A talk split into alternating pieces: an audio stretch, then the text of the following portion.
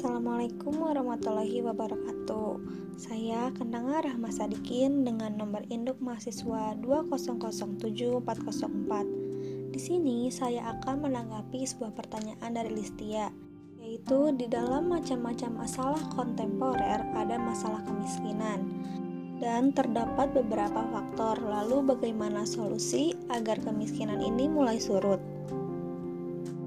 Konsep kemiskinan bersifat multidimensional.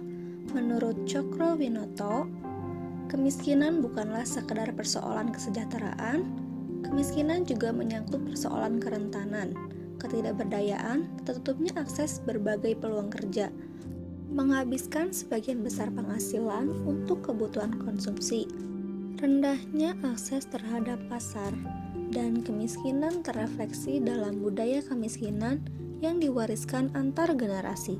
Masalah kemiskinan adalah masalah yang kompleks dan komprehensif, sehingga upaya penanggulangan kemiskinan perlu dilakukan secara sistematis dan berkelanjutan oleh berbagai pihak, baik pemerintah, masyarakat, maupun kelompok peduli. Upaya pengentasan kemiskinan salah satunya ialah melalui berbagai program dan kebijakan pemerintah telah melakukan program pengentasan kemiskinan antara lain kredit investasi kecil atau KIK, kredit usaha kecil atau KUK, Impres Desa Tertinggal atau IDT, kredit usaha tani atau KUT, kredit modal permanen atau KMKP, dan PDM DKE. Program pemerintah yang dijalankan saat ini dinilai sudah baik secara konsep. Namun, belum bisa dinilai secara menyeluruh karena hanya sebagian kecil saja yang terrealisasi.